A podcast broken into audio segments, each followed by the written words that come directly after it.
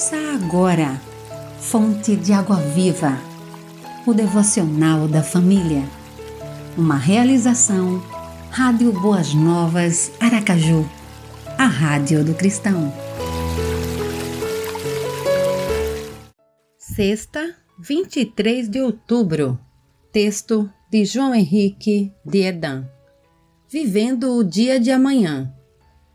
Quando o povo de Israel atravessava o deserto em direção à terra de Canaã, Deus lhe deu o maná que caía à noite para ser consumido durante o dia. Mas era proibido guardá-lo. Se fosse guardado, apodrecia.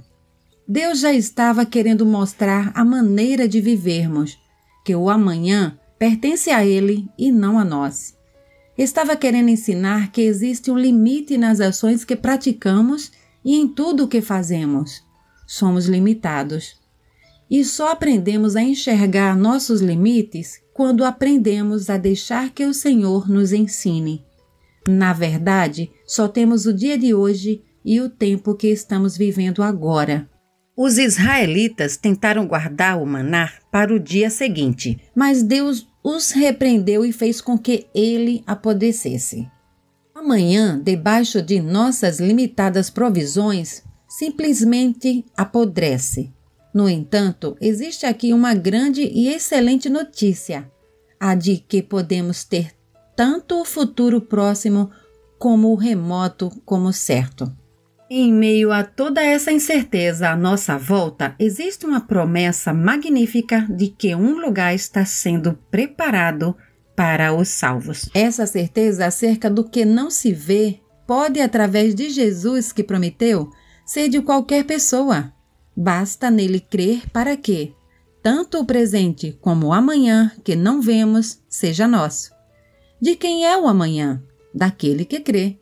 O que nos fragiliza é a inconstância da vida, mas também ali existe uma mensagem de segurança. Mas, graças a Deus que nos dá a vitória por meio do nosso Senhor Jesus Cristo. 1 Coríntios 15, 57. Ore, obrigada, Senhor, porque em Ti eu tenho o amanhã. Amém. Você ouviu Fonte de Água Viva, o devocional da família. Idealização dos pastores Wellington Santos e Davi dos Santos. Realização Rádio Boas Novas Aracaju, a Rádio do Cristão. Acesse www.radioboasnovasaracaju.com.br